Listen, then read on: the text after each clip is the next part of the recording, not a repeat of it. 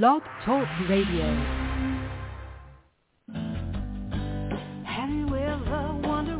Welcome to Mind Shifters Radio with the Forgiveness Doctor, Dr. Michael Ryce. I'm Jeanie Ryce, your co-host. We also have co-hosts Dr. Tim Hayes and Michelle Bechet. We will share with you the wisdom of the first century Aramaic internal process of forgiveness. We offer tools and support five days a week. We will support you in building a solid foundation within yourself to live in pure love, in Aramaic, Rachma. Michael is the author of the book, Why Is This Happening to Me Again? For more information about the forgiveness process, please visit www.whyagain.org. And now, welcome to the show, Mindshifters Radio.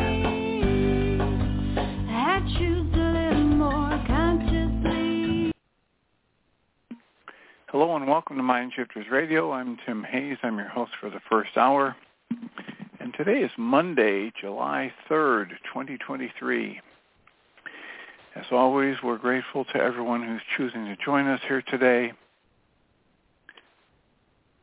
as we spend another couple of hours teaching and supporting people in using some of the most powerful, effective, efficient, and accessible tools I've ever encountered these tools are available absolutely free through the tireless efforts of Dr. Michael and Jeanie Ryce on the website at whyagain.org.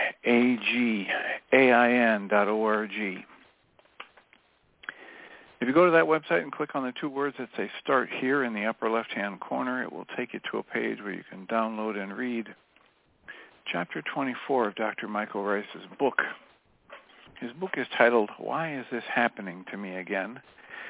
And that chapter of that book contains a narrative description and explanation of the primary tool in this work. That tool is called the Reality Management Worksheet, sometimes called the Reality Management Wake-Up Sheet.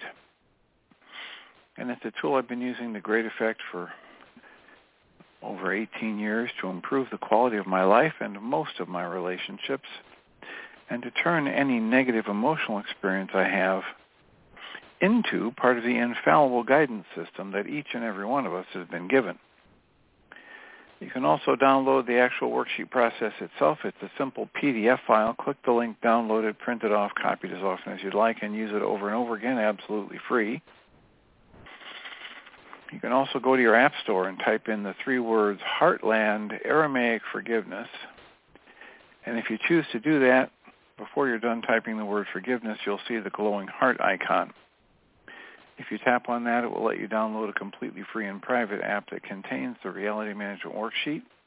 It contains an abbreviated version of that worksheet process, and it contains a copy of the Dragon Klingon game, which is a wonderful way to introduce these tools to even younger audiences. And we help people do all of that soon and often, primarily because it tends to improve the quality of people's lives as they actively apply these tools in their lives. And secondarily, because it tends to prompt comments, questions, answers, and testimonials. And if you have any of those to share with us, we would be grateful for you doing that by giving us a call at 563-999-3581. Once you call that number, if you press 1 on your phone, it will let you send me a signal. A little icon of a hand will go by your phone number, and I'll turn on the microphone and announce you by your area code, and we can have a conversation. And we also appreciate whenever anybody does that because it makes it far easier for us to live into our intention with this work. The intention we have with this work is to be of service, and that's easier to do when we know how these things are landing for you what's working, what isn't working, what would be of more service to you in terms of how we spend our time here today. Um, we have spent some time reviewing different books. The one we're in the middle of working with is the the book Walk in the Physical, A Walk in the Physical by Christian Sundberg. And um, it's uh, I'm always curious when we do that how these things are landing for people. Are they finding it useful. And um, if you have any comments or questions about that, we'd be happy to hear them. I've also um, quite a, a, busy time these past few days, um, catching up on the um, reviewing some of the podcasts from the Journey's Dream on Your Mind podcast that I have had a flurry of them lately, so I haven't listened to all of them and in their post-production state. So I will mention again that that is a a valuable resource. Um, there are all kinds of people we've interviewed over the past three and a half years who have various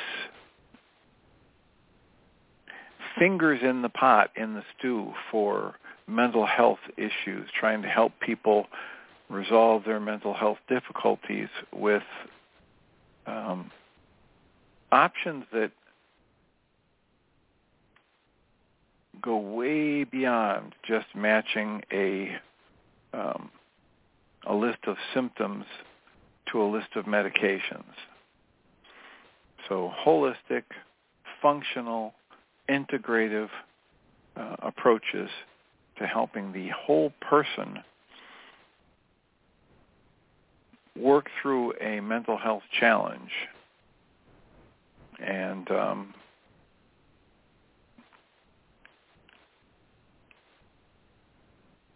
so that's another um, potential source of discussion or topic. I was also uh, somebody flagged me to pay attention to James Finley. And James Finley is um, somebody who got a doctorate in counseling or some such thing. And he's also uh, somebody who studied with Thomas Merton. And um, as a spiritual teacher, um, many would consider Thomas Merton uh, a wonderful teacher and author, etc. Um, apparently James Finley is a clinical psychologist, so he got his doctorate in psychology. But he spent a number of years under the spiritual direction of Thomas Merton, and they were contemporaries for the six years that uh, James Finley was at this abbey. And um, he's written a book that people say, oh, this is a wonderful book, and it's about healing. He also wrote the book Merton's Palace of Nowhere. And um, so I listened to a two, little over two hour video with James Finley, and while he is, I think he's got a lot of the same uh, realizations that we have here. That you're not you're not in a place where you have to go chasing after the salvation that you want. That your your true self is connected to the sources that gave rise to you and can't ever be separate, etc. And um,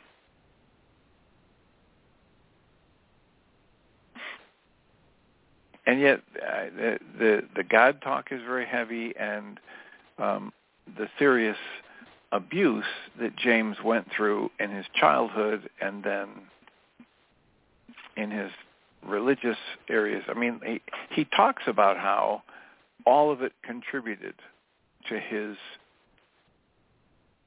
having his confidence, deep confidence that the connection to the divine never left him, even through the severe physical abuse that he had in his childhood and whatever abuse. I didn't even listen long enough to get through the abuse that he went through um, in his religious training, etc. So I mention that because if you know of anybody like that, or if you've read one of James Finley's books and you think you want to, you know, put a vote in for yes, you should interview him. If you have somebody that you find is a a wonderful teacher or runs a podcast or has a book that you've read that really love, I'm anxious to hear those recommendations. I'm always looking for other people to interview for this internet show and for the On Your Mind podcast. So, so don't be shy. Let us know what's touched you, what you've been reading, what you've been listening to that might be um, a good resource for us, a good vector for us to go explore. So, 563-999-3581. And um, I've come across the the book Merton's Palace of Nowhere that's available kind of like as a, as a PDF on the internet. Um, so I'll explore that as I as I say. I'm following up on a lead somebody sent me. So in the meantime, uh, if nobody puts a hand up, we will go back into uh, some of the essays from the book A Walk in the Physical by Christian Sundberg, who I, I like to mention he he, he did his he got a lot of influence from Thomas W. Campbell, and um, Thomas W. Campbell, Campbell wrote books, but also he wrote the three books, My Big Toe, and My Big Toe refers to My Big Theory of Everything. So the word toe is an acronym for Theory of Everything. And um, and so the, the the that what weaves itself through this book by Christian Sundberg is Christian's memory that he had an experience before he came into the physical realm, before he decided to take form in a body, and that he understands that all of us who come and have a physical experience agree to be hidden, to have our, our true nature hidden from us, to go through an amnesia of sorts, to dig into the experience of being just a body. And the reason for that in this theory, in this body of work, is so that we can have a limited experience that creates pressures and tensions and dynamics, or what they call in this work constraint sets, that make it challenging for us and more and more challenging for us to choose love and to choose love over fear and love over hatred and love over anger and love over shame and love over guilt. Because only in that experience within the confines of that constraint set, only is it possible to get stronger, just like when we go to the gymnasium and we start lifting weights, we start lifting small weights and build up over time, fatiguing the muscle and getting the muscle to break down a little bit and then giving it time to heal. In that same way, if we were never to lift any weights, we wouldn't build muscle. We wouldn't get stronger over time. If we just stayed in the non-physical, we wouldn't get better and better at being able to choose love in more and more difficult situations because there's no challenge to choosing love or seeing it as your true nature when you're in in the non-physical state. At least that's the theory in this work. And I, I know there's all kinds of people that can shoot logical holes in this. And this is not about, for me, it's not about arguing what's the, the absolute truth. For me, it's when I apply this filter, when I look at things through this perspective and I generate a perception around this kind of thoughts, does it lead me to feeling better about my life or not?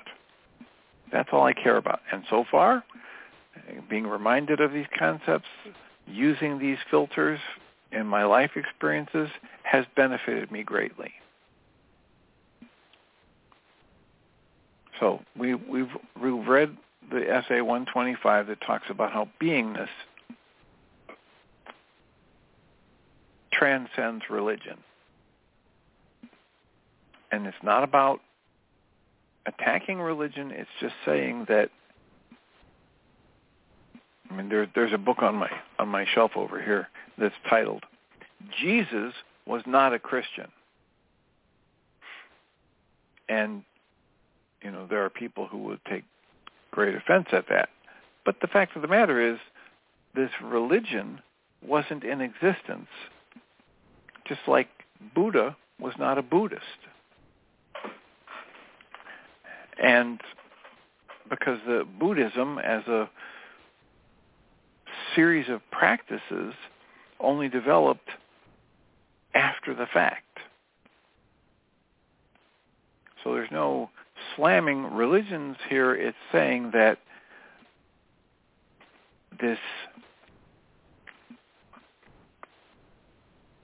essence of creation, the essence of beingness, is not constrained by the thought structure and the religions that and the rituals that humans put together. The next essay is 126 is titled Love is the Absolute Foundation. And I know I've read this before, but I'm going to read it again today.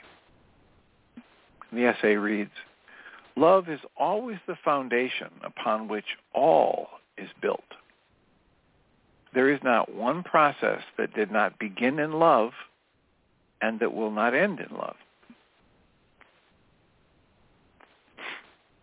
The truth is not hard or cold ever. Always falls back to love. If something appears hard or cold, that is just an appearance. Appearances can last a long time appearances can seem very real as we buy into them and we believe our own interpretations about them.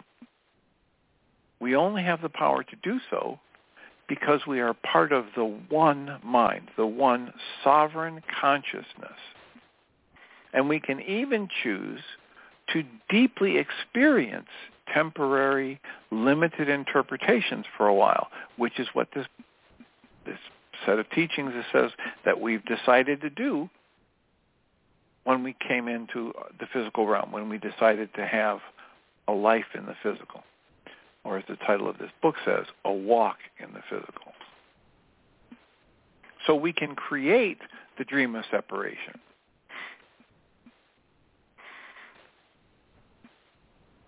Can create the temporary experience of being stuck, of being overwhelmed, of being frustrated, of being scared, of, of having a difficulty in choosing for love. We can create that experience, and yet the essence of who we are doesn't change.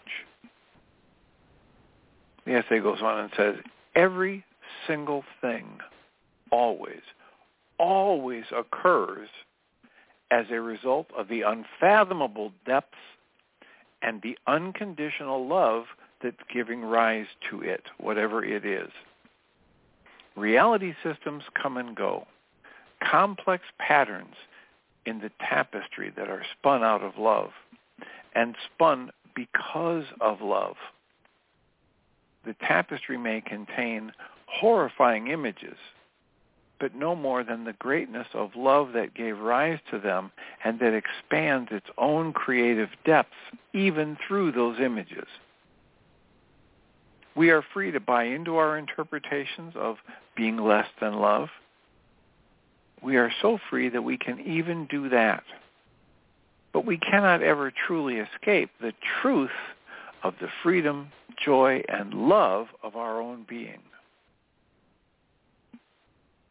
Even as we take temporary experiential sojourns seemingly far away from that freedom and joy, we're still within that freedom and joy. Love cannot be overcome. And we are love. So what shall we fear? Nothing. Essay 127 is titled, Your Soul's Job.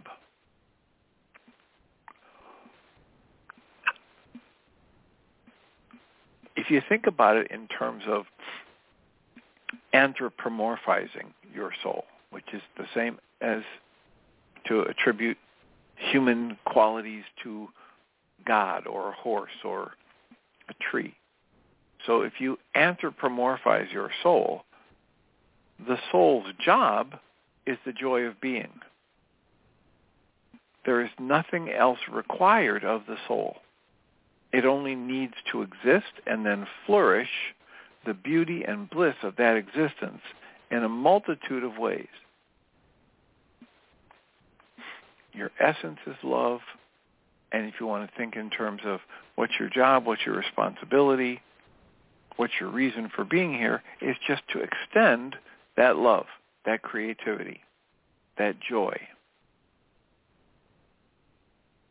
The essay goes on and says, we are bold in how we create. We are so bold that we have embarked upon this great journey of the human condition. We are so free and so powerful and so loved that we have decided to exercise our beingness to new depths. How do we do that? By experiencing almost complete separation from source and from each other. And now that we're here, most of us have come to take this experience quite seriously. But beneath the seriousness and the pain, the soul has no restrictions, no requirements, and no hardship. The soul is free in love. The soul ever burns with the joy and bliss of being. You are soul. So that is true of you too. You do not need to fret or fear. You only need to be. Your only job is to exist in the radiant joy of what you are and to share that joy richly with all other parts of the one, the one mind, the one experience. Your job then is to exist, to experience joy, and it says here to love, and I'll say to extend love, to extend your true nature joyfully. There are no other true requirements of you. And when your mind says otherwise, here's an invitation to be brave and bold enough to find the beliefs that you are holding that seem to prove to you that that's true. It's never true. You are never anything other than the energy of creation. You have no other purpose than to extend that and have joy This essay goes on and says, those beliefs are, in an ultimate sense, untrue. The beliefs that you are less than love. Yes, we must strive to do our part in our local world in a practical way, to care for those who need us and to perform the many daily actions of life. And that can be done through the freedom of being that is already ours. And it does not need to be a struggle against the weight of responsibility. Any belief in shame or fear or powerlessness is ultimately untrue. It is only when we buy into the illusions of those perceptions, when we wrap our true selves up in those negative beliefs and self-perceptions, it's only then that we, because of those beliefs, feel something is required of us to return to wholeness. But the essence of this teaching is that we never left our source and our true job has never changed. What's the true job? The joy of being. That's our job. The joy of being is all that we must do. And even as we perform our many meaningful roles in the human drama, the isness that we are dwells firmly in joy beneath all of the requirements that our local self may have put upon it. Your beingness, your isness does not change. Even when you buy into the negative beliefs that come from the very restrictive constraint sets in the physical world.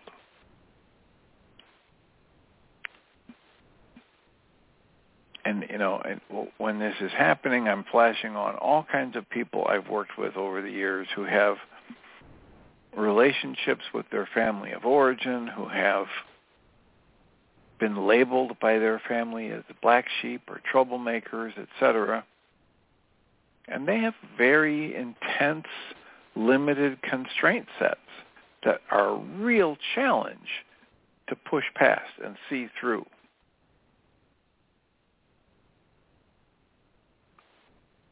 And so this next essay is titled, Not One Ounce of Pain is Wasted. The essay reads, Reality is efficient. All things occur within divine laws. And these divine laws have been established from inconceivable wisdom and love. That includes experiences of hardship and pain as difficult as it can be for us to understand, pain is also meaningful and ultimately has an important role that serves lasting love and joy. How can this be? How can terrible pain and misery exist within love? What purpose can it possibly serve? While this is very difficult to speak to from this human perspective there are three important points we may consider. The first important point is that the experience of contrast creates a distance into which the fullness of joy and being can expand. Everything that's so-called negative serves a point of contrast to help establish the experientially known depths of what is so-called as positive. In other words, love can be better known forever when the spirit has actually known and understood separation from love. This is the, the, the point of the story, The Little Soul and the Sun, which you can look up and see on YouTube and get the book and read.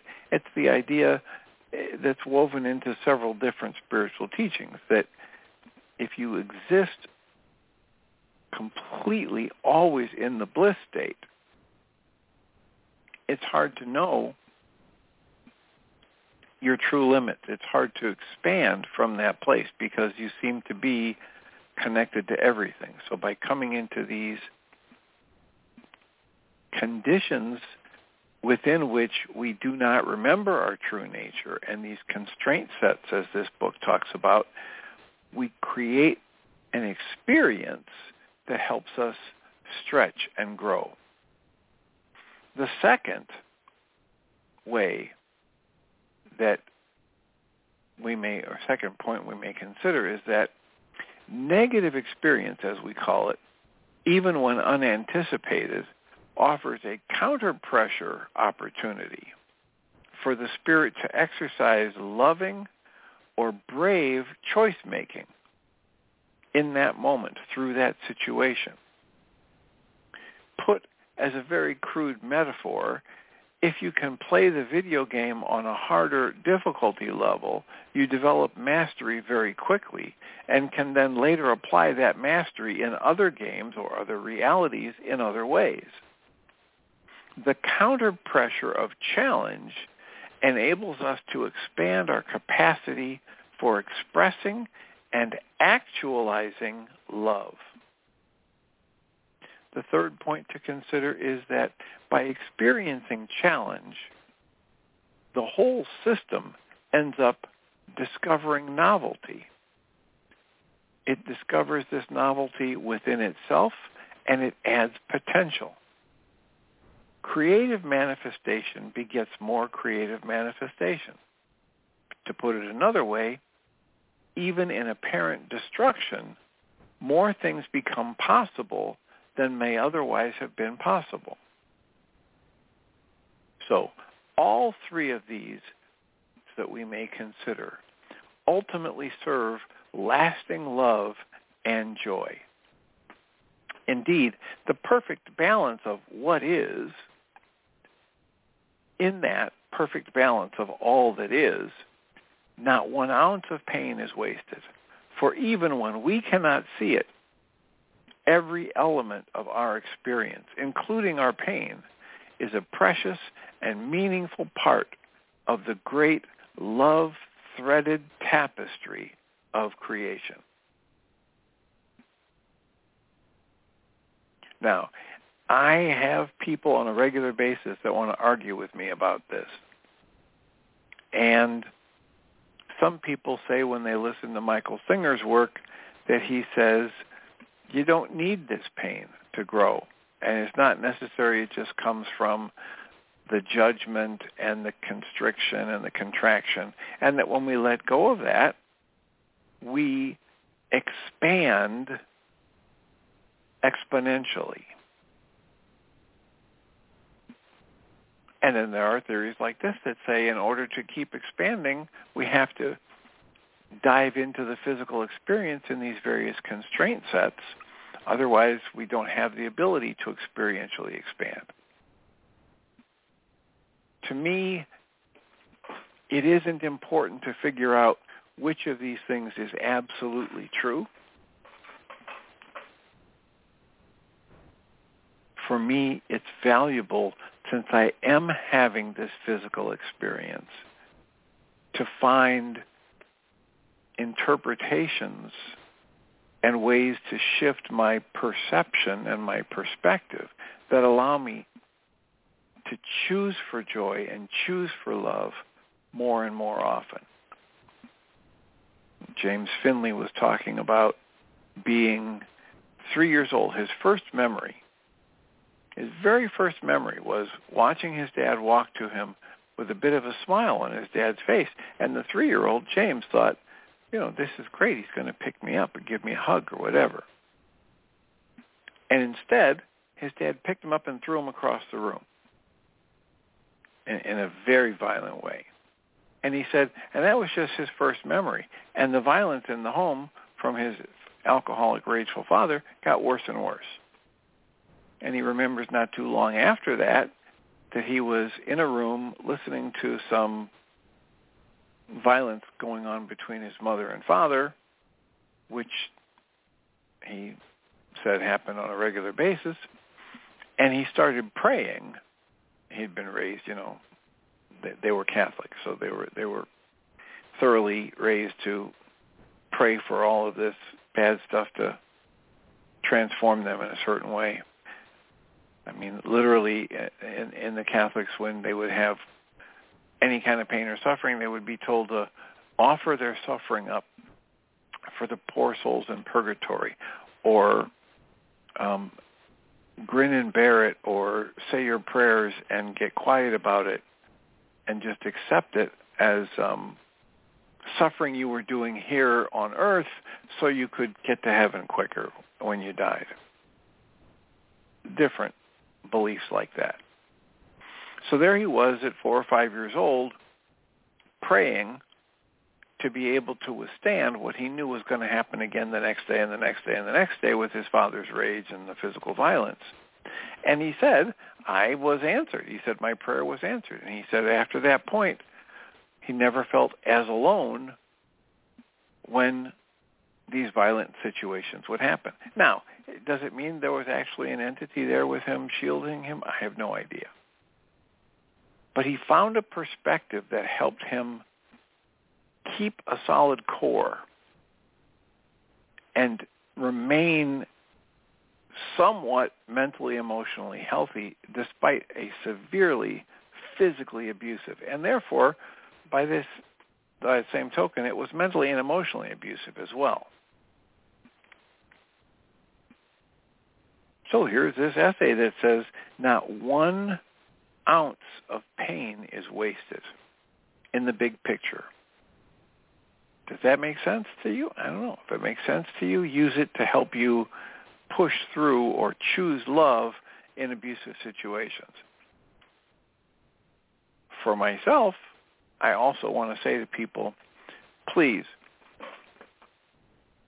don't choose to stay in an abusive situation just so you can practice extending love in that situation my recommendation would be choose love by standing up for yourself or somebody else that may be in an abusive situation and putting an end to it in any way that you can.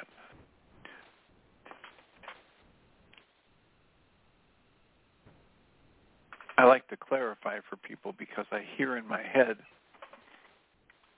some of the arguments that have gone on in the support groups and in my private practice sessions where people interpret these words as some kind of a teaching that says you should accept abuse.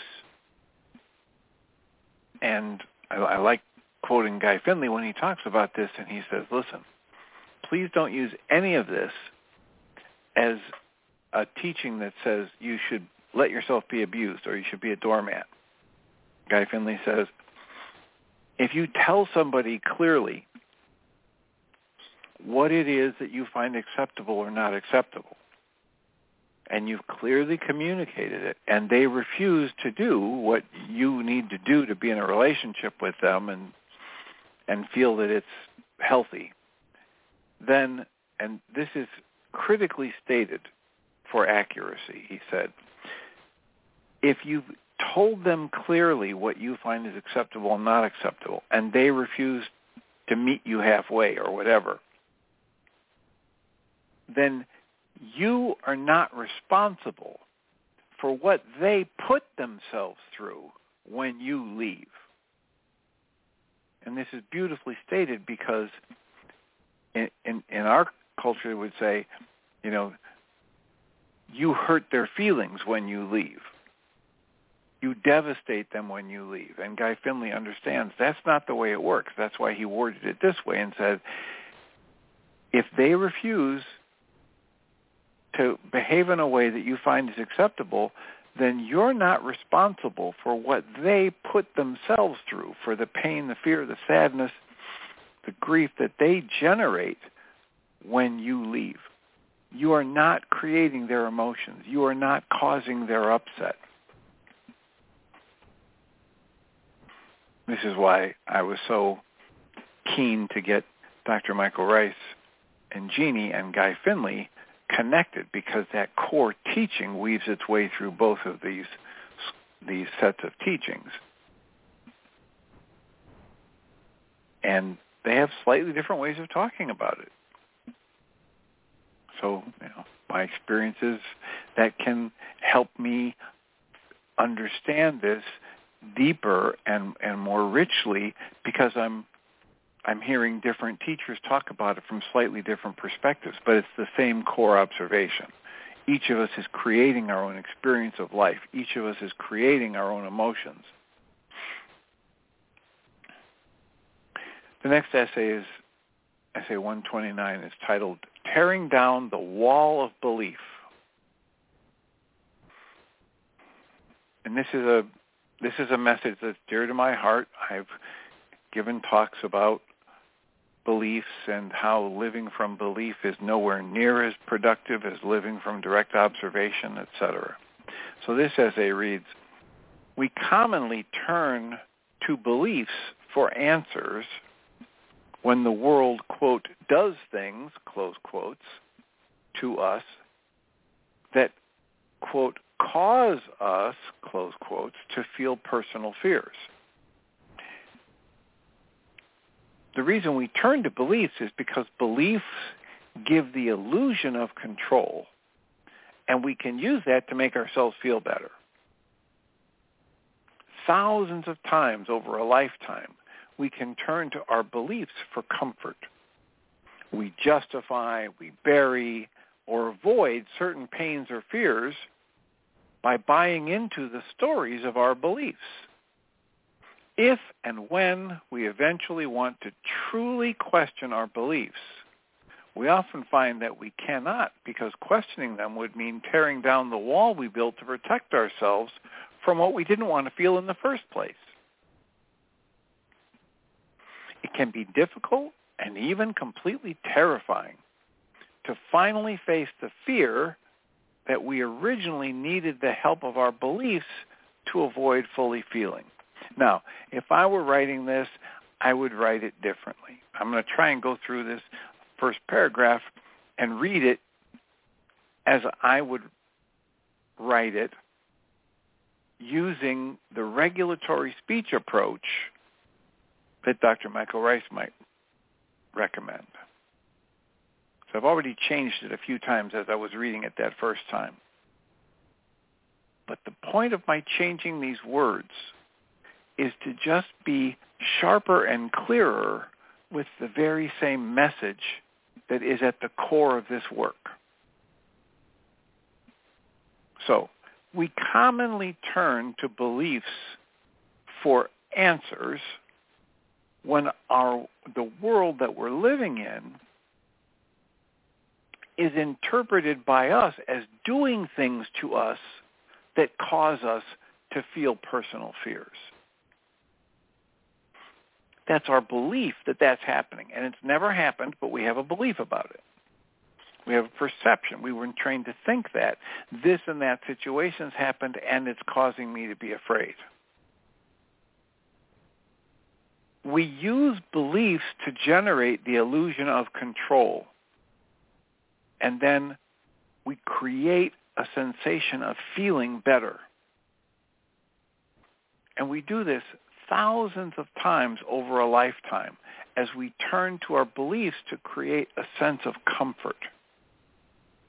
We can justify or bury or avoid certain aspects of the pains and fears we create by hiding behind our belief systems. If and when we eventually want to truly question our beliefs, we find it's very difficult. Because we've built up so much fear around what we would face without the beliefs to block us off from it that we generate actual terror. It can be very challenging for us to turn and face our fears. We may have been creating fears and running from them so long that it literally has created a terrifying emotion within us. And if we want to turn to face that, it feels as though it's bigger than we are and it's terrifying beyond anything we can survive simply because we've trained ourselves to believe that's true by running from it all these years.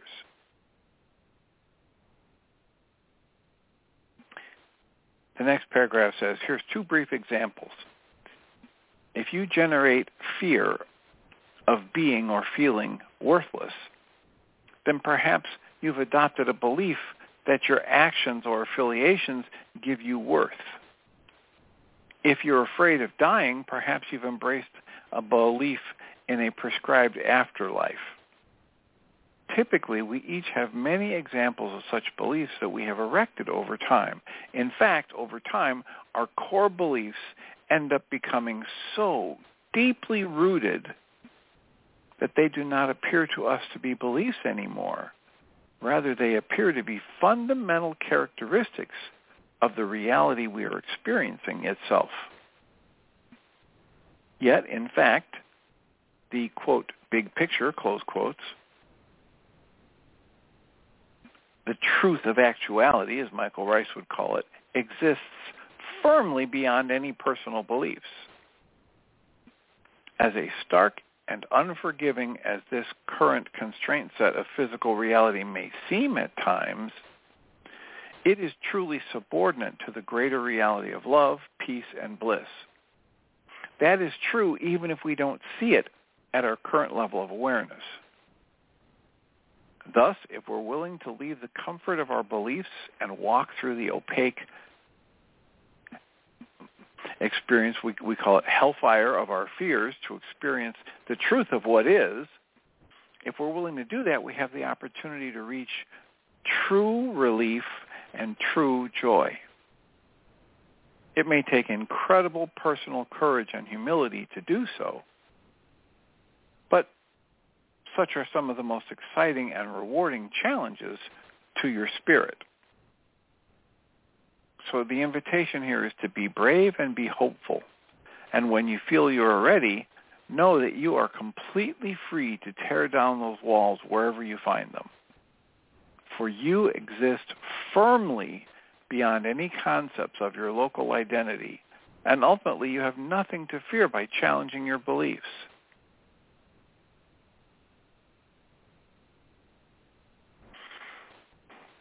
That's a big one for a lot of people and um, you know it, it makes really good sense.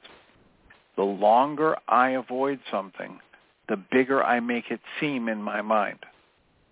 And the more I avoid something and survive, the more that process of what in behavior modification terms they would call negative reinforcement, right? If I'm avoiding what I'm assuming would be a terrible pain or punishment, and I do something to try and avoid it, and it doesn't happen, then I think, oh, I better keep doing it. It's like any other superstition. It's like the baseball player that decides, I'm not going to wash my hair as long as I have this hitting streak going because, you know, wearing the same socks without washing them and wearing my hair without washing it and not shaving, that's what I did and I got, you know, um, three hits in, in, in the last five games in a row. So now I'm not going to change my socks or shave my face or shampoo my hair because I want the hitting streak to keep going. I've avoided a strikeout. I've avoided, you know, getting picked off at a base. So I'm avoided this thing, and I attribute this set of beliefs about not washing my socks, not shampooing my hair, not shaving my face as a cause and effect relationship. And the more I do that and get the results I hoped for, the more I build in a belief that these two things are connected. And they're not connected. There's no cause and effect relationship between shaving or not shaving, shampooing my hair or not shampooing my hair, washing my socks or not washing my socks, and getting hits in a baseball game.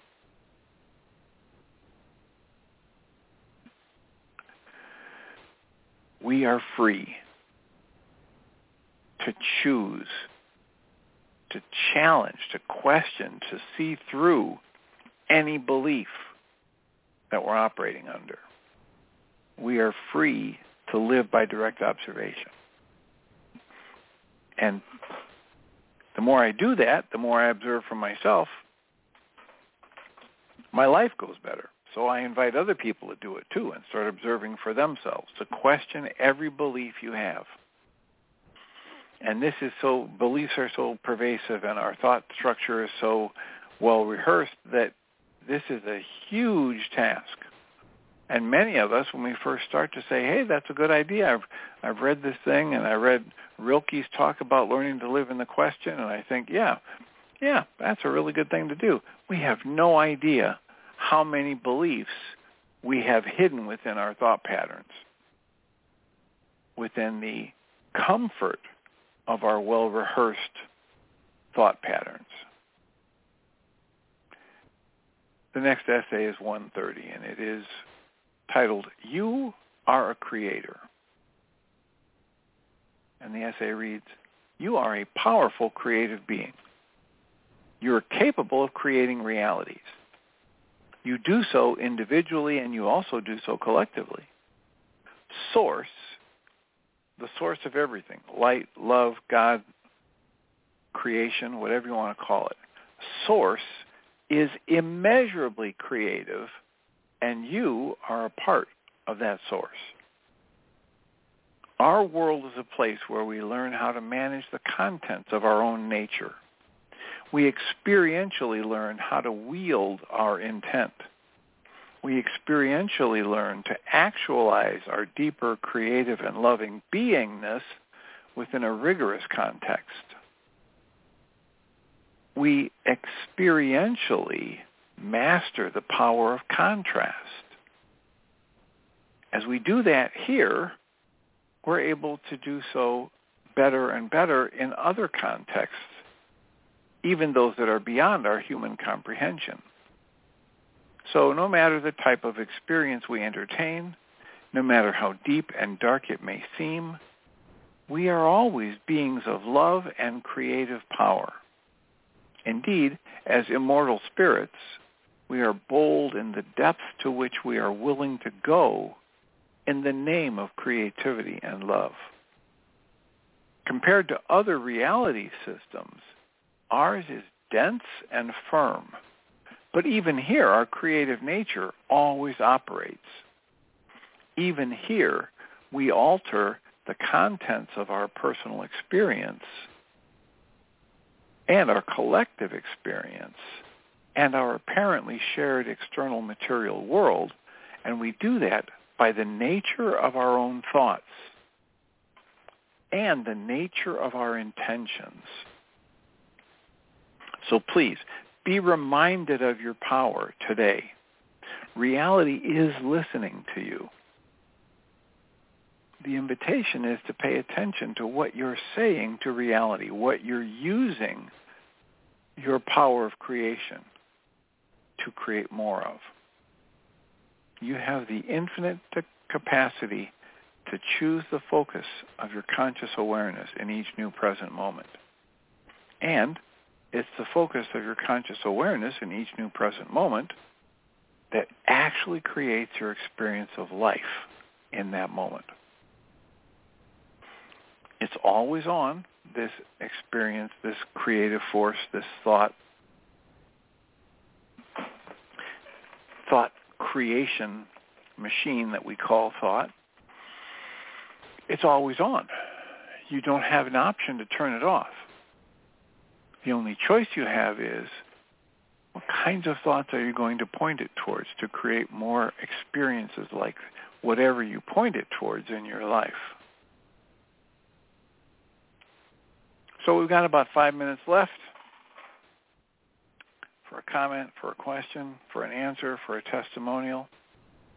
563-999-3581. Any thoughts, any comments, any questions, any answers?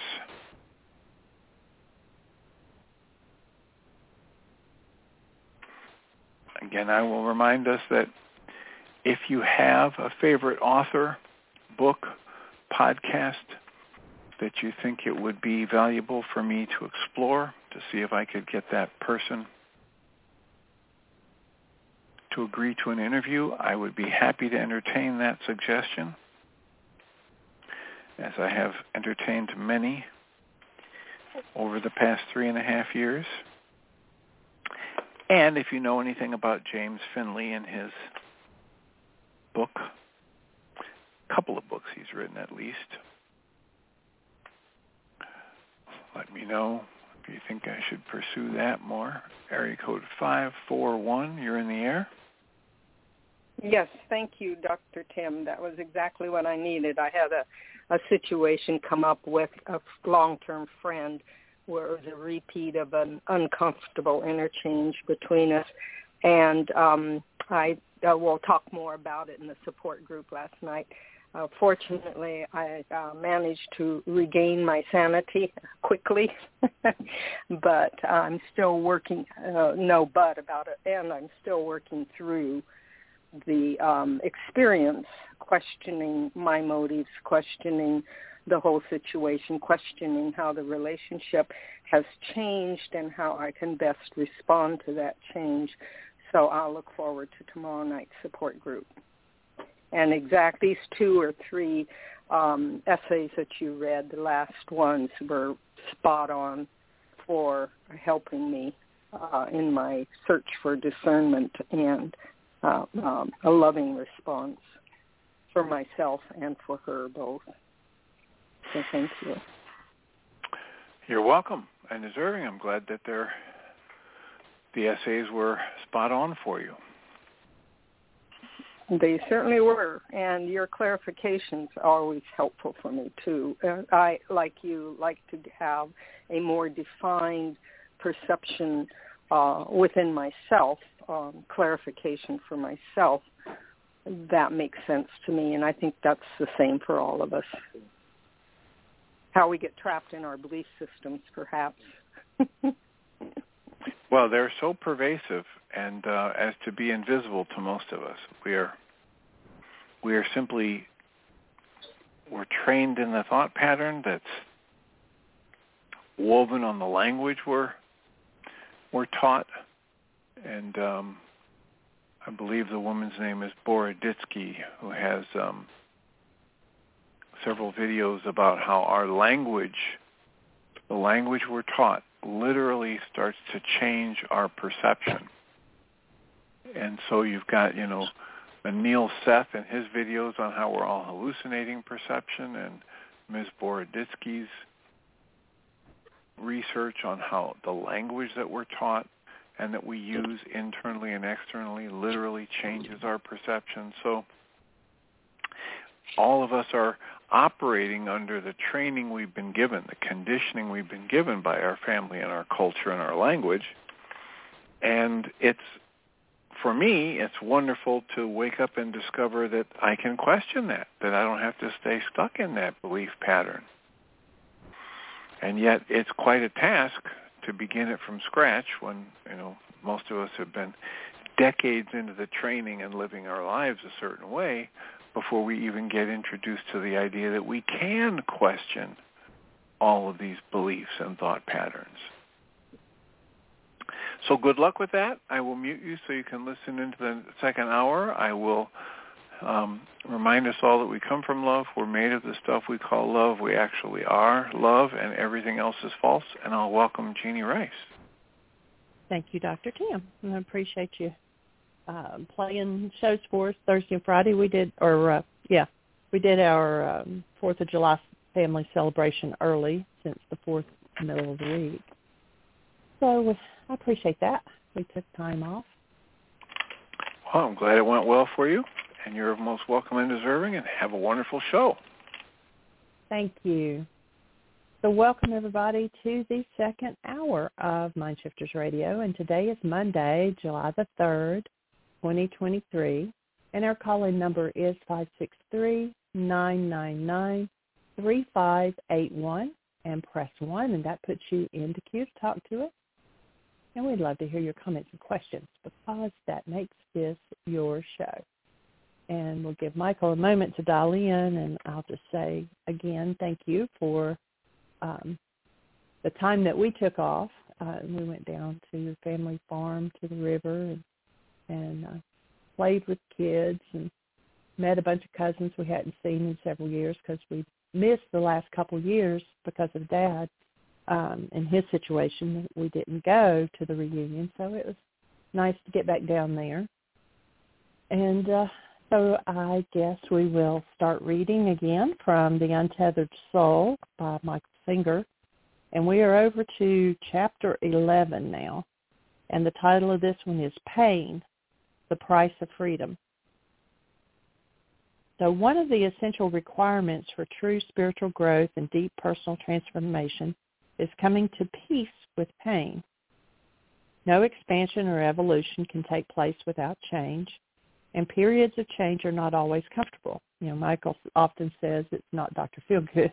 Change involves challenging what is familiar to us, kind of like what Dr. Tim was just saying, and daring to question our traditional needs for safety, comfort, and control. This is often perceived as a painful experience. Becoming familiar with this pain is part of your growth. Even though you may not actually like the feelings of inner disturbance, you must be able to sit quietly inside and face them if you want to see where they come from. And again, that's what we talk about, you know, doing the reality management and digging down to the root. Once you can face your disturbances, you will realize that there is a layer of pain seated deep in the core of your heart. This pain is so uncomfortable, so challenging, and so destructive to the individual self, as a lowercase self, that your entire life is spent avoiding it. Your entire personality is built upon ways of being, thinking, acting, and believing that they were developed to avoid this pain. Since avoiding the pain prohibits you from exploring the part of your being that is beyond that layer, real growth takes place when you finally decide to deal with the pain. Because the pain is at the core of the heart and it radiates out and affects everything that you do. But this pain is not the physical pain that you receive as messages from your body. Physical pain is only there when something is physiologically wrong. Inner pain is always there underneath, hidden by the layers of our thoughts and emotions. We feed it, we feel it most of our heart. Start over that. We feel it most when our hearts go into turmoil, like when the world does not meet our expectations. We would say doesn't meet our goals. This is an inner psychological pain. The psyche is built upon avoiding this pain, and as a result, it has fear of pain as its foundation. That is what caused the psyche to be. To understand this, notice that if the feeling of rejection is a major problem for you, you will feel experiences that cause rejection. That fear will become part of your psyche, even though the actual event, I'm going to say triggering, he says causing, rejection are infrequent. You will have to deal with the fear of rejection all the time. That is how we create a pain that is always there. If you are doing something to avoid pain, the pain then is running your life. All of your thoughts and feelings will be affected by your fears. You will come to see that any behavior pattern based upon the avoidance of pain becomes a doorway to the pain itself. If you are afraid of being rejected by someone and you approach that person with the intention of winning their acceptance, you're skating on thin ice. All they have to do is look at you sideways or say the wrong thing and you will feel the pain of rejection. The bottom line is that since you approach them in the name of rejection, you're going to be dancing on the edge of rejection without the interaction, throughout the interaction. One way or another, the feelings you experience will work their way back to the motive behind your actions. The avoidance of pain is what your actions are linked to, and you will feel the link in your heart. The heart is where pain comes from. And this is why you feel so many disturbances as you go through the day. You have this core pain deep in your heart. Your personality traits and behavior patterns are all about avoiding this pain. You avoid it by keeping your weight a certain way, wearing certain clothes, talking a certain way, and choosing a certain hairstyle. Everything you do is about the avoidance of this pain. If you want to validate this, just see what happens if someone mentions your weight or criticizes your clothes. You feel pain. Every time you do something in the name of avoiding pain, that something becomes a link that holds the potential for the pain that you're avoiding. If you do not want to deal with the pain at its core, then what you do to avoid it had then what you do to avoid it had better work. If you're hiding yourself in a busy social life, then anything anyone does that challenges your self-esteem, such as not inviting you to an event, will cause you to feel the pain. Let's say you call a friend to go see a movie and they say they're busy. Some people feel hurt by that. You will feel pain if the reason you called them was the avoidance of pain. Let's say you go outside and you call your dog, hey Spot, come here, and he doesn't come. If the reason you called Spot was to feed him, you just put down the bowl and let him eat whenever he wants. But if you called Spot because you had a hard day and Spot didn't come, you would feel pain. Even the dog doesn't like me. Why would there be heartfelt pain in the dog not coming? Why would there be pain in a friend saying that they're going someplace else and they can't go to the movie today? How does that generate pain? It is because deep inside there is pain that you have not processed. Your attempt to avoid this pain has created layer upon layer of sensitivities that are all linked to the hidden pain. Let's take a moment to see how these layers build up. In order to avoid the pain of rejection, you work hard to maintain friendships. Since you've seen that it's possible to get rejected even by friends, you're going to work harder and harder to avoid it. To succeed, you have to be sure that everything you do is acceptable to others. This determines how you dress and how you act. Notice you're no longer focused directly on rejection. Now it's about your clothes, how you walk, or what you drive you've gone another layer further away from the core pain. If somebody comes up to you and says, wow, I thought you could afford a nicer car than that, you feel a disturbing reaction. How could that cause pain? What's the big deal if somebody says something about your car? You have to ask yourself what it is that reacted in your heart. What is that feeling? Why is it happening? People don't normally ask why. They just try to keep it from happening. You must go deeper than that and look at the dynamics of the layers that have been created. At the core, there is pain. Then in order to avoid the pain, you try to stay busy with friends and hide in their acceptance. That's the first layer out. And then in order to assure your acceptance, you try to present yourself a certain way so that you can win friends and influence people. That's another layer out. Each layer is attached to the original pain that is why simple everyday interactions can affect you so much. If the core pain was not the motivation behind proving yourself each day, what people say would not affect you. But since avoiding the core pain is why you're trying to prove yourself, you end up bringing the potential for pain into everything that happens. You end up so sensitive that you are unable to live in this world without getting hurt.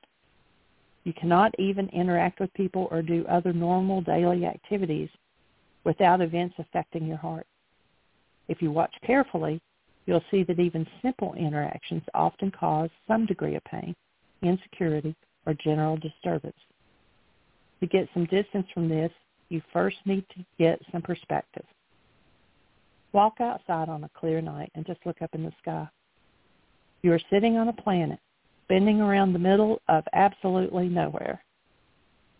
Though you can only see a few thousand stars, there are hundreds of billions of stars in our Milky Way galaxy alone. In fact, it is estimated that there are over a trillion stars in the spiral galaxy. And that galaxy would look like one star to us if we could even see it, standing on one little ball of dirt, spinning around one of the stars. From that perspective, do you really care what people think about your clothes or your car? Do you really need to feel embarrassed if you forgot someone's name? How can you let these meaningless things cause pain? If you want out, if you want a decent life, you had better not devote your life to avoiding psychological pain. You had better not spend your life worrying about whether people like you or whether your car impresses people. What kind of life is that? It's a life of pain. You may not think that you feel pain that often, but you really do. To spend your life avoiding pain means it is always right behind you. At any point, you could slip and say the wrong thing. At any point, anything can happen. So you end up devoting your life to the avoidance of pain. I'm going to stop right there and see if Michael wants to say anything before I continue reading. Welcome, Michael. Thank you, dear heart, and welcome everybody. Happy July 4th. Happy Liberty Day. And actually, I'd, I'd like to take this topic in a whole different direction. And uh, this is actually the first place where I have uh, would have a vehement disagreement with the author on uh, the untethered soul and this idea that the cost of freedom is pain. Uh, it's actually the exact 180 degrees out of phase opposite. And I have a chapter in why is this happening to me again on pain. And I think what I'm going would like to do is to, to read that to contrast where these two things are going. How close to complete with that chapter are you, sweetie? Um, I have uh, one, two, three, four, five more pages. And how many pages have you read? Just in this chapter? Mm-hmm. Four. Just today. 4 mm-hmm. Now, I'll tell you what. That'll give us that'll give us plenty of time to to do the contrast. I'd like to get the whole picture that he's presenting, but I'll just ask everybody just take a look as you're listening. That the the pain is about engaging in different forms of disintegrative energy, hostility, or fear. It's a system warning us. Freedom is the cost of freedom is not pain. Actually, it's it's just totally, completely the other way around. The cost of living a life that's off the mark, living a life that was not designed for love to live, a life of hostility or fear, is the reason for pain. Yes, facing that pain will take you to liberty and and there's a big difference between liberty and you know many many people want freedom. You know you have a freedom march we want freedom. There's a but you'll notice that they didn't have a freedom bell they had a liberty bell. Because there is no such thing as freedom. That's a myth. Everything has a result tied to it. You're never free from the results of your behavior.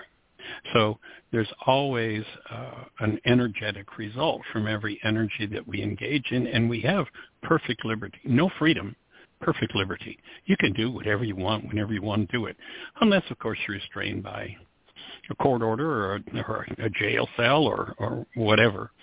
But you have the liberty to engage in hostility, fear, rage, guilt, grief, trauma, and trauma, and you will experience pain. Not because of a lack of freedom, but because you've engaged in an energy that your system is warning you is going to cause you pain. And the purpose of pain is to make your ears grow, to get you to hear what you're doing to yourself.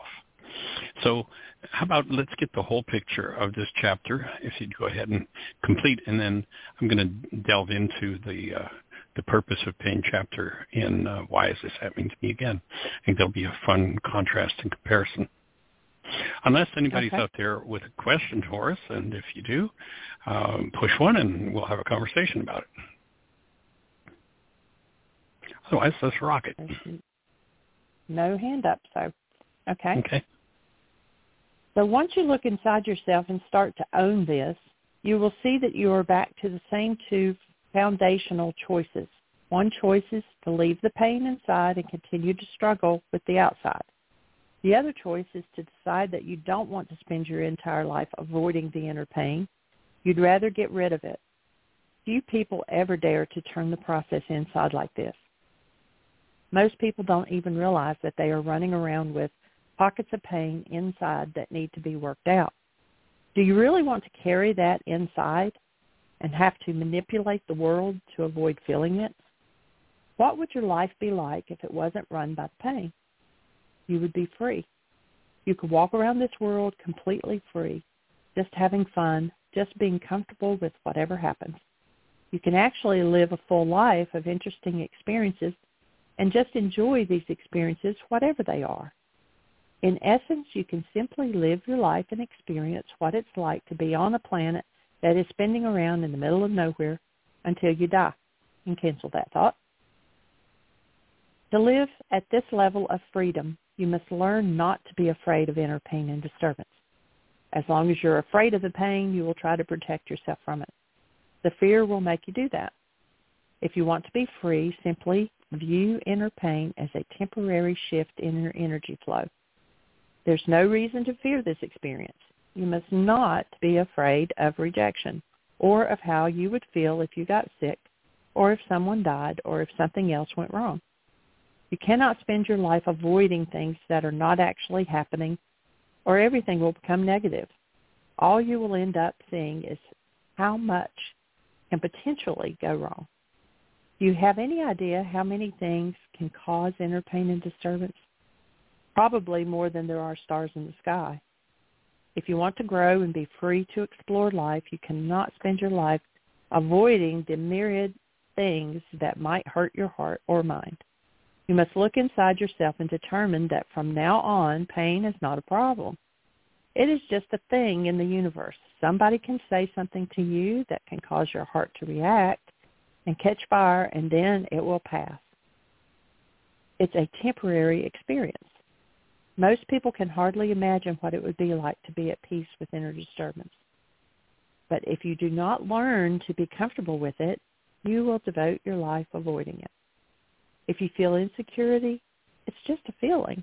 You can handle the feeling. If you feel embarrassed, it's just a feeling. It's just a part of creation. If you feel jealousy and your heart burns, just look at it objectively, like you would a mild bruise. It's a thing in the universe that is passing through your system. Laugh at it. Have fun with it. But don't be afraid of it. It cannot touch you unless you touch it. Let's explore this by first looking at a basic human tendency. When something painful touches your body, you tend to pull away instinctively. You even do this with unpleasant smells and tastes. The fact is, your psyche does the same thing. If something disturbing touches it, its tendency is to withdraw, to pull back, to protect itself. It does this with insecurity, jealousy, and any of the other vibrations that we've been discussing. In essence, you close, which is simply an attempt to put a shield around your inner energy. You can feel the effects of this as the sensation of contracting within your heart. Somebody says something displeasing and you feel some disturbance in your heart. Then your mind starts talking. I don't have to put up with this. I'll just walk away and never talk to them again. They'll be sorry. Your heart is attempting to pull back from what it's experiencing and protect itself so that it doesn't have to experience that feeling again. You do this because you can't handle the pain that you're feeling. As long as you can't handle the pain, you will react by closing in, in order closing in order to protect yourself. Once you close, your mind will build an entire psychological structure around your closed energy. Your thoughts will try to rationalize why you're right, why the other person's wrong, and what you should do about it. If you buy into this, it will become a part of you. For years, the pain will remain inside and actually become one of the building blocks of your entire life. It will shape your future reactions, thoughts, and preferences. When you deal with a situation by resisting the pain it causes, you will have to adjust your behavior and thoughts in order to protect yourself. You will have to do this so that nothing aggravates what you have held inside about the incident. You will end Let's, up building an entire huh? Go ahead. I want to I want to throw oh, in a thought okay. there. Oh, okay.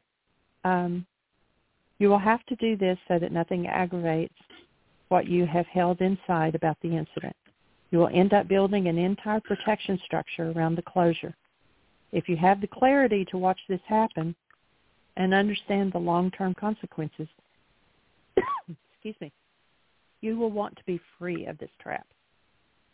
You will never be free, however, until you get to the point where you are willing to release the initial pain instead of avoiding it. You must learn to transcend the tendency to avoid the pain. You want me to stop there while you comment? So yeah, yeah, I want to go back maybe two or three paragraphs, and there's a clear statement made about the things that cause us pain, and that's one of the biggest frauds that the culture has taught just about everybody is that there's this painful situation. And many of you've heard me say this before, but most people brought up in this culture, especially this Western culture, by the time they're four years of age, they are card-carrying members of the one world universal religion of blame. They're very, very religious people, people who blame. That's their religion.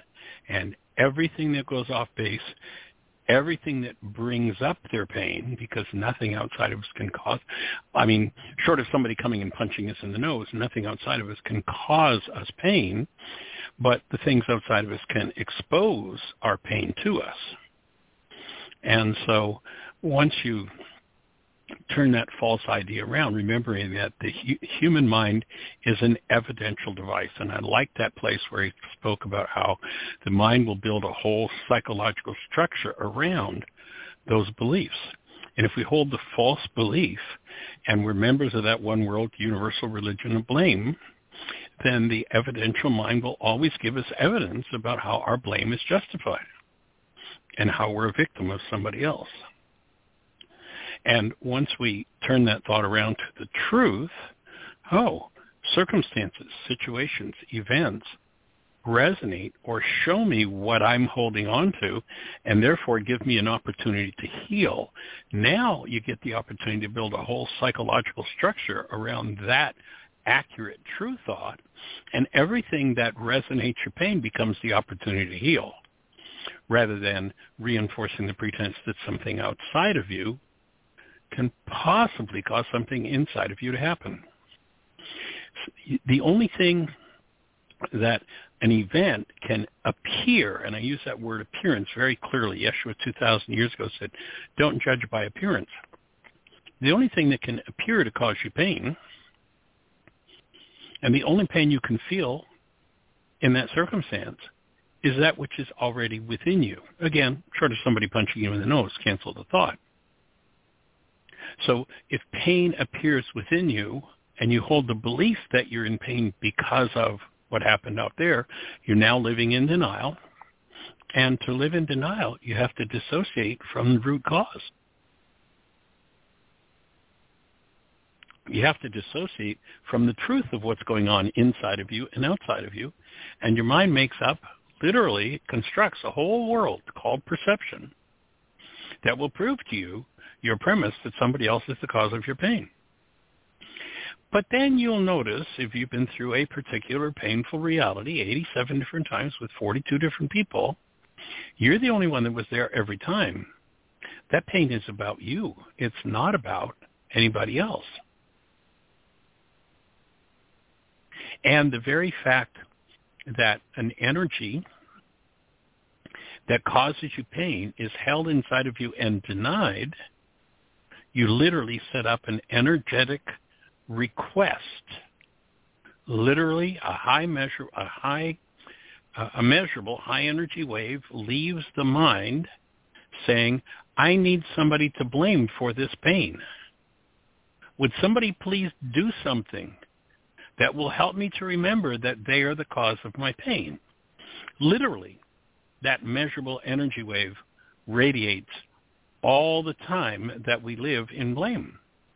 And because the universe is a universe of resonance, and in the human realm, resonance creates motion toward somebody's going to show up and do whatever it is that will resonate that pain. If you stay in denial, if you hold to the belief that that out there is the cause of what's going on in here, then the real cause you have to dissociate from. In order to convince yourself, in order for the evidential mind to tell you it's lie, and, and when you fill the mind with a lie and call the lie truth, you're now living in blockage of truth. The truth will not be available to you in that state until correction occurs. So once the mind starts to lie, remember that Harvard research that says that in a time frame where 10,000 brain cells fire, there's a maximum of nine bits of data that is available to you consciously. That's all you get to see. That's what your perception is constructed from. Now, no matter how you cut it, when you're looking at nine bits of data out of 10,000 brain cells firing, you're looking at BS. belief system. Maybe you have a different reality for those initials. If so, then you just proved my point. The mind is an evidential device, and it will always serve up the evidence that you demand it to. And if you want to live in BS all your life, keep blaming, keep saying it's all somebody else's fault, and you'll get to live there, and your mind will give you all the evidence that you need. But again, if you've been through it 87 different times with 42 different people, you might want to start to notice that you're the one that was there every time. When you start to change your BS, you could use either meaning for those initials now, then your mind will give you evidence of truth. Huh, I've been through this so many times and been blaming everybody. Maybe I need to look at me. Okay, mind, I recognize that if I'm in pain, my thinking is in error and I need correction. Now I get to move to a whole different set of evidential realities. And those evidential realities will move me toward healing. And it'll all be because I was motivated by pain. Again, the purpose of pain is to make your ears grow, to get you to start looking at and listening to what you're doing to yourself. Because pain is sin. S-I-N, self-inflicted nonsense. We do it to ourselves. And in the Aramaic language, the archery term, sin, or the sin is an archery term, which literally means when you fired at the target and you missed a bullseye, the scorekeeper yelled sin, you're off the mark. That's the cause of pain. And so when you understand that, then you start to look for the evidence of the energies in you that are off the mark and you begin to open uh, the whole unconscious dynamic, not only of your life, but of your generations. And it's a pretty significant step to take. But it's a powerful one and an awesomely rewarding one. So go for it, honey. Thank you.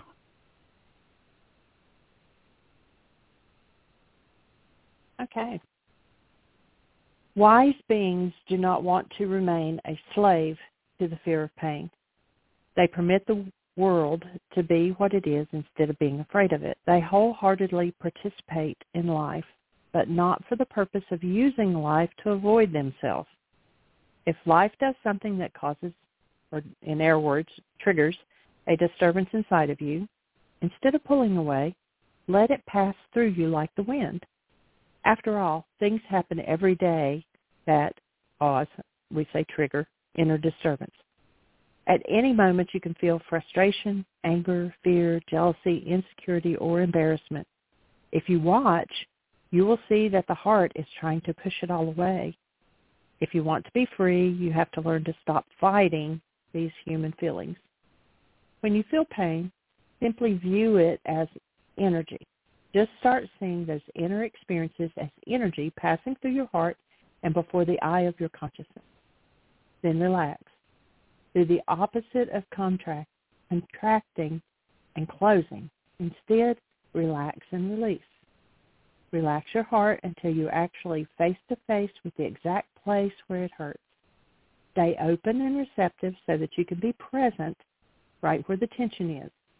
You must be willing to be present right at the place of the tightness and pain and then relax and go even deeper. This is motion. But you will not want to do this. You will feel tremendous resistance to doing this. And that's what makes it so powerful. As you relax, feel the resistance. The heart will want to pull away, to close, to protect, to defend.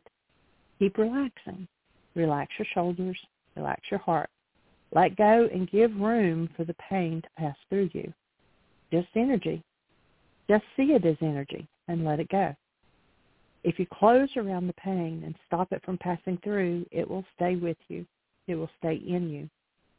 That is why a natural tendency to resist is so counterproductive. If you don't want the pain, why do you close around it and keep it? Do you actually think that if you resist, it will go away? It's not true. If you release and let the energy pass through, then it will go away. If you relax when the pain comes up inside your heart, actually dare to face it. It will pass. Every single time you relax and release, a piece of the pain leaves forever. And yet every time you resist and close, You are building up the pain inside. It's like a strain. You are then forced to use the psyche to create a layer of distance between you, who experiences the pain, and the pain itself. That is what all the noise inside your mind, an attempt to avoid the stored pain. If you want to be free, you must first accept that there is pain in your heart. You have stored it there. And you've done everything that you can think of to keep it there, deep inside, so that you never have to feel it. There's also tremendous joy, beauty, love, and peace within you. But they are on the other side of the pain. On the other side of the pain is ecstasy. On the other side is freedom. Your true greatness hides on the other side of that layer of pain. You must be willing to accept pain in order to pass through to the other side. You just accept that it's in there and you're going to feel it. Accept that. If you relax, it will have its moment before your awareness and then it will pass. It always does. Sometimes you will notice that it feels hot inside as pain passes. In fact, as you relax into the energy of pain, you may feel tremendous heat in your heart. That is the pain being purified from your heart. Learn to enjoy that burning. It's called the fire of yoga. It does not seem enjoyable, but you will learn to enjoy it because it's freeing you. In truth, pain is the price of freedom. At the moment you are willing to pay that price, you will no longer be afraid. The moment you are not afraid of the pain, you will be able to face all of life's situations without fear. Sometimes you will go through deep experiences that bring up intense pain inside of you. If it's in there, it's going to come up. If you have any wisdom, you will leave it alone and not try to change your life to avoid it. You will just relax and give it the space it needs to release and burn through you. You do not want this stuff inside your heart. To feel great love and freedom, to find the presence of God within you. All of this stored pain must go. It is in this inner work that spirituality becomes a reality. Spiritual growth exists in that moment when you are consciously willing to pay the price of freedom. You must be willing at all times, in all circumstances, to remain conscious in the face of pain and to work with your heart by relaxing and remaining open. Remember, if you close around something, you will be psychologically sensitive about that subject for the rest of your life. Stored it inside of you, you will be afraid that it will happen again. But if you relax instead of closing, it will work its way through you. If you stay open, the blocked energy inside of you will release naturally and you will not take on any more. This is the core of spiritual work. When you are comfortable with pain passing through you, you will be free. This world will never be able to bother you again because the worst the world can do is to hit the pain stored within you. If you don't care, if you are no longer afraid of yourself, you are free. You will then be able to walk through this world more vibrant and alive than ever before. You will feel everything at a deeper level. You will begin to have truly beautiful experiences rise up within you. Eventually you will understand that there is an ocean of love behind all of this fear and pain. That force will sustain you by feeding your heart from deep within. Over time, you will form an intensely personal relationship with this beautiful inner force. It will replace the relationship current, you currently have with inner pain and disturbance. Now peace and love will run your life. When you pass beyond the layer of pain, you will finally be free from the binds of the psyche. And that's the end of that chapter. Sweet. Cool.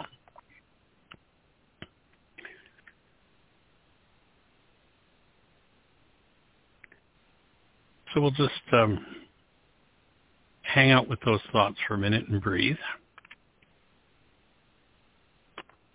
And 2,000 years ago, we hear this comment made in the ancient scriptures. It says, the power of life and death is in your words. And clarifying and getting your words and your mind to lock into truth becomes key. Half-truths are not truths. And so I, I hear lots of acknowledgement there of, you know, the pain stored, it's within, but then the event causes it. And because the mind is evidential, the words you use tell your mind what evidence it's allowed to show you.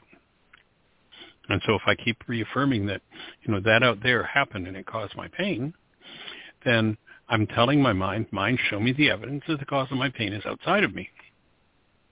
And if I add to that, and then there's this pain stored in me, now I have conflicting language, and my mind is going to tend to be in confusion. We want to get really clear. Pain is a result of engaging in an energy that never belonged within your structure. And so the thought occurred to me as you started to read, and especially Jeanie, when I heard the uh, the title of the chapter uh, in uh, the t- Untethered Soul, that uh, it might be interesting to just juxtapose this uh, chapter from Why Is This Happening to Me Again?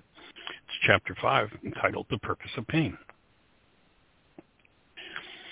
Unless a person has tools to support healing in their lives, painful realities remain hidden in their minds and bodies.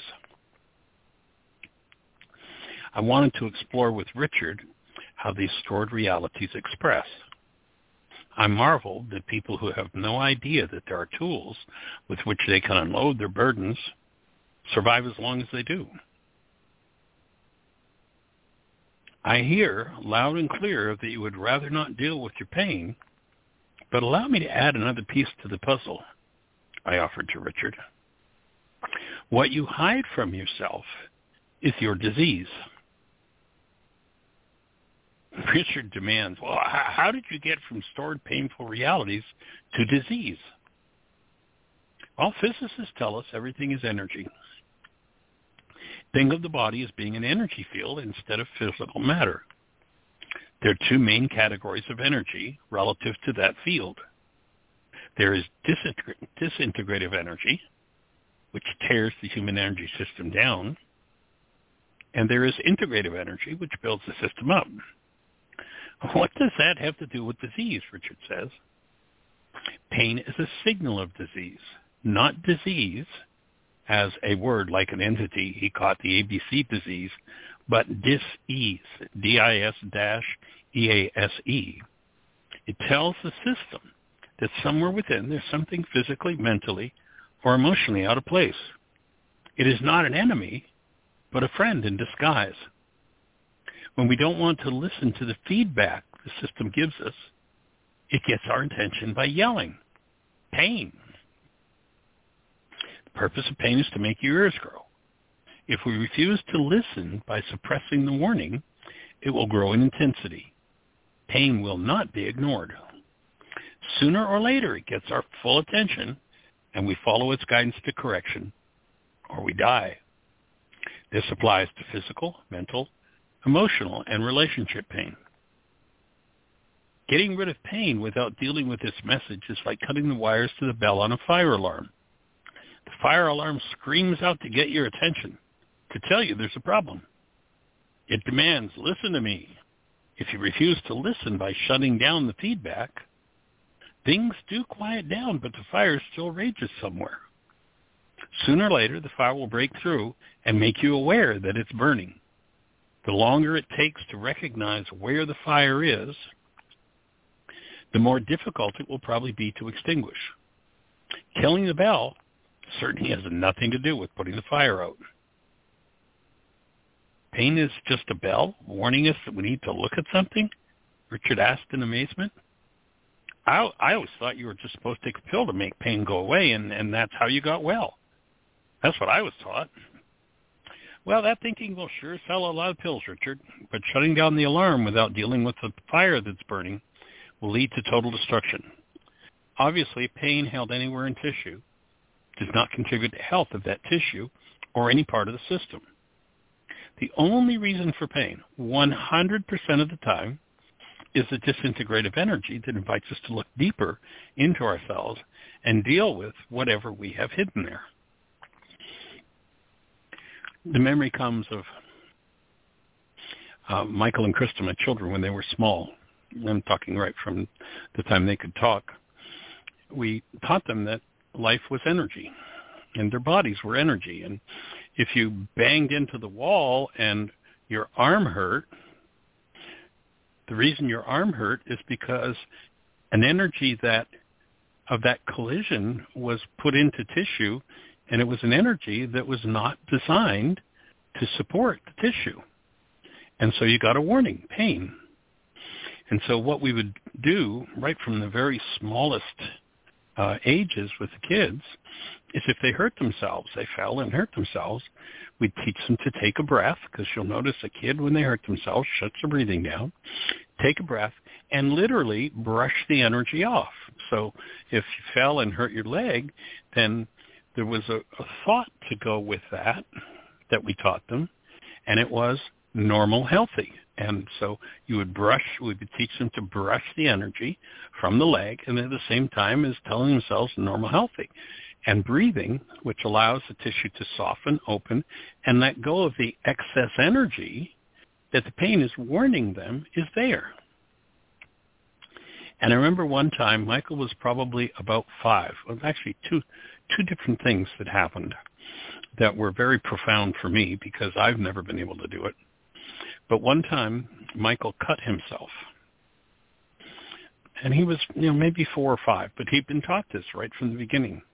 He cut himself, and I watched him. I mean, I saw the cut on his hand, and I watched him brush over it and say, normal, healthy, and I watched that cut heal right there before my eyes in a matter of seconds.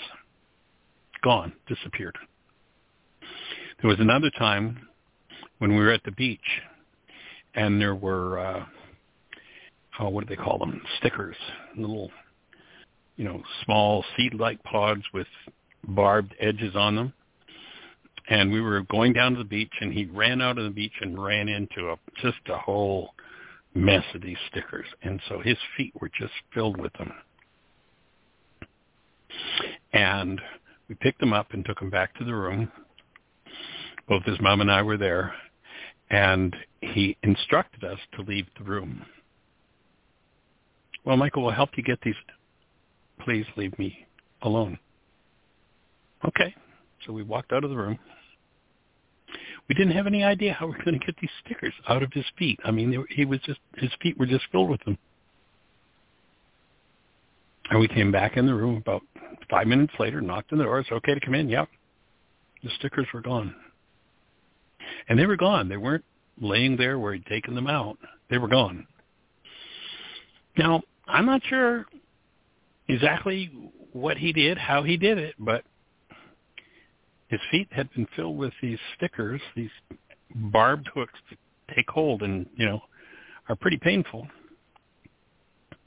I know that several times over the years, CJ would bring that up and was just like, I'll never understand how that happened or what happened there. But when we start to deal with life as energy and we have that understanding, we will be shown different evidence than the evidence that we have that our perceptual constructs show us now. And we'll be limited by our perceptual constructs if our understanding is limited. When you start to tell your mind the truth, even though you may not quite believe it yet, or even though you may not be able to manifest it fully, you start to see different evidence. And in that different evidence, there's a whole different possibility.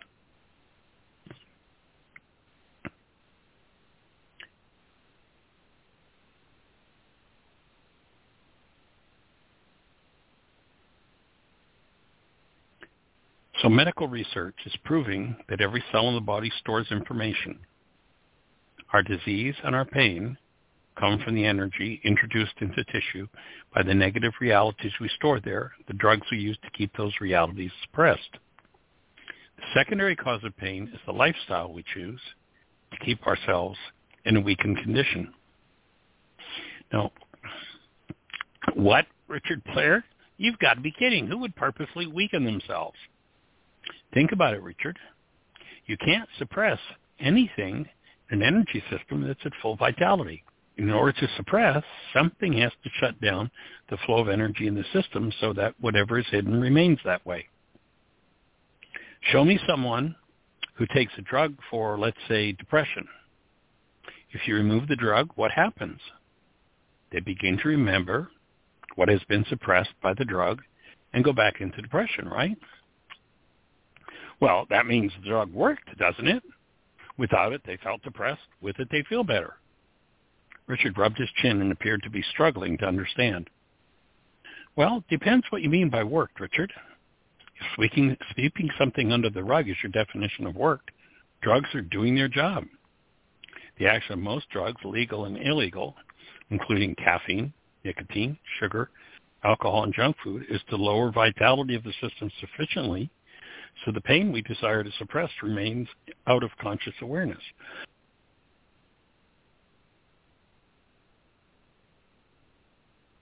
Notice I said out of conscious awareness, quote unquote, not gone or cured. It only means we're no longer aware of it. If we use drugs to suppress pain, and the cause of pain is still intact, sooner or later it will surface somewhere in the system, often under the guise of a quote-unquote side effect. What you can't see and feel, you can't heal. However, pain is not required. It's only a motivator. If we consciously choose to motivate ourselves, instead of the old saying, no pain, no gain, our lives will be no pain, no pain. Key thought, life is designed to give us as many opportunities as we need to heal. If we don't take the initiative and do our inner work, life often moves, motivates us through pain. D- does that mean we should never take drugs? Richard asked.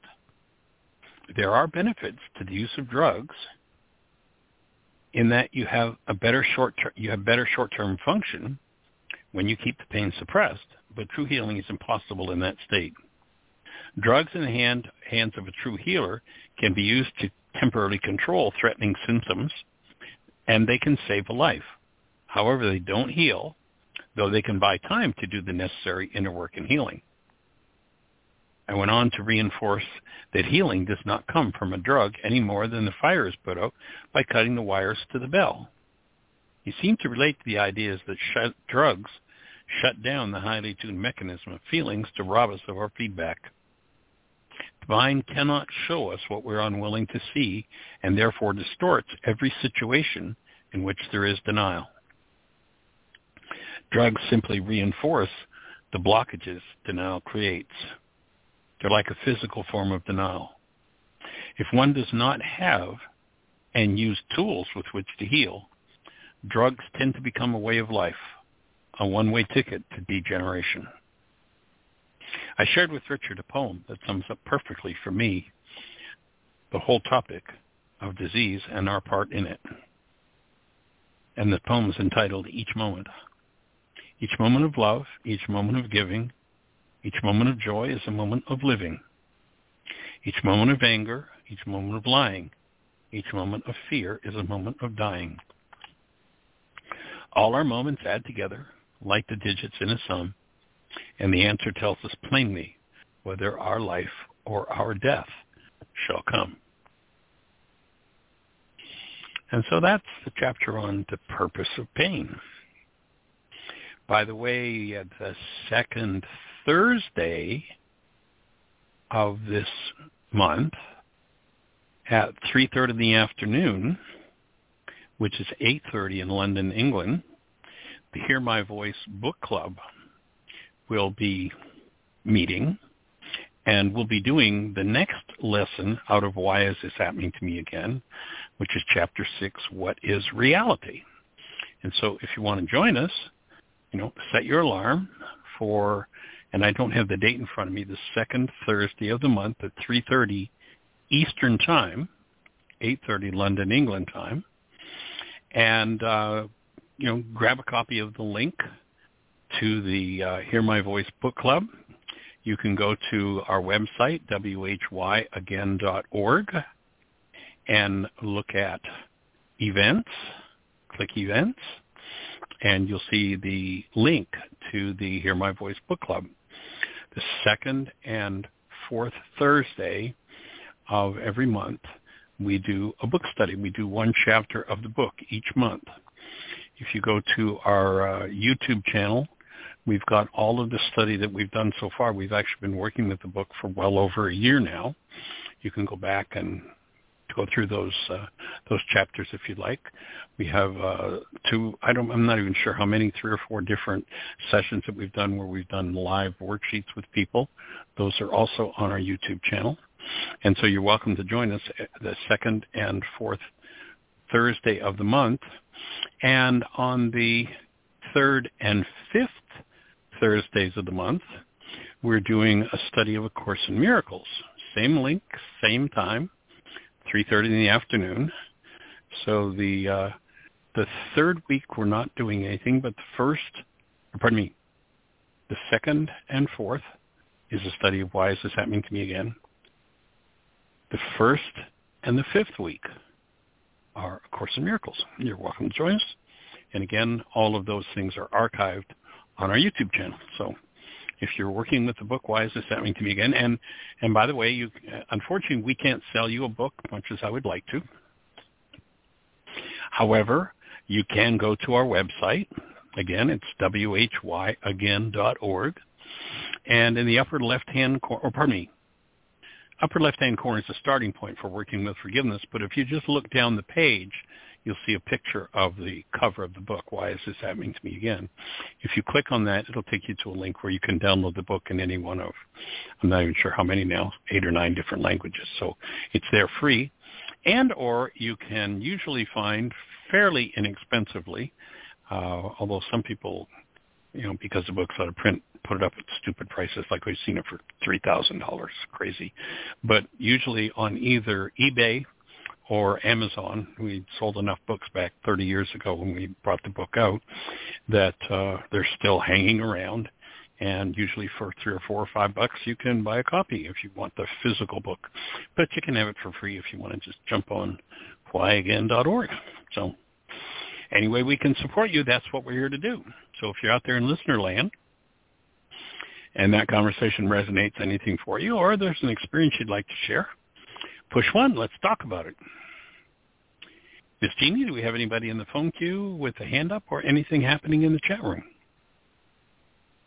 We do have a hand up. We awesome. have two hands up, actually. yeah. Cool. So the first one is area code 828. You are on the air. Who do we have?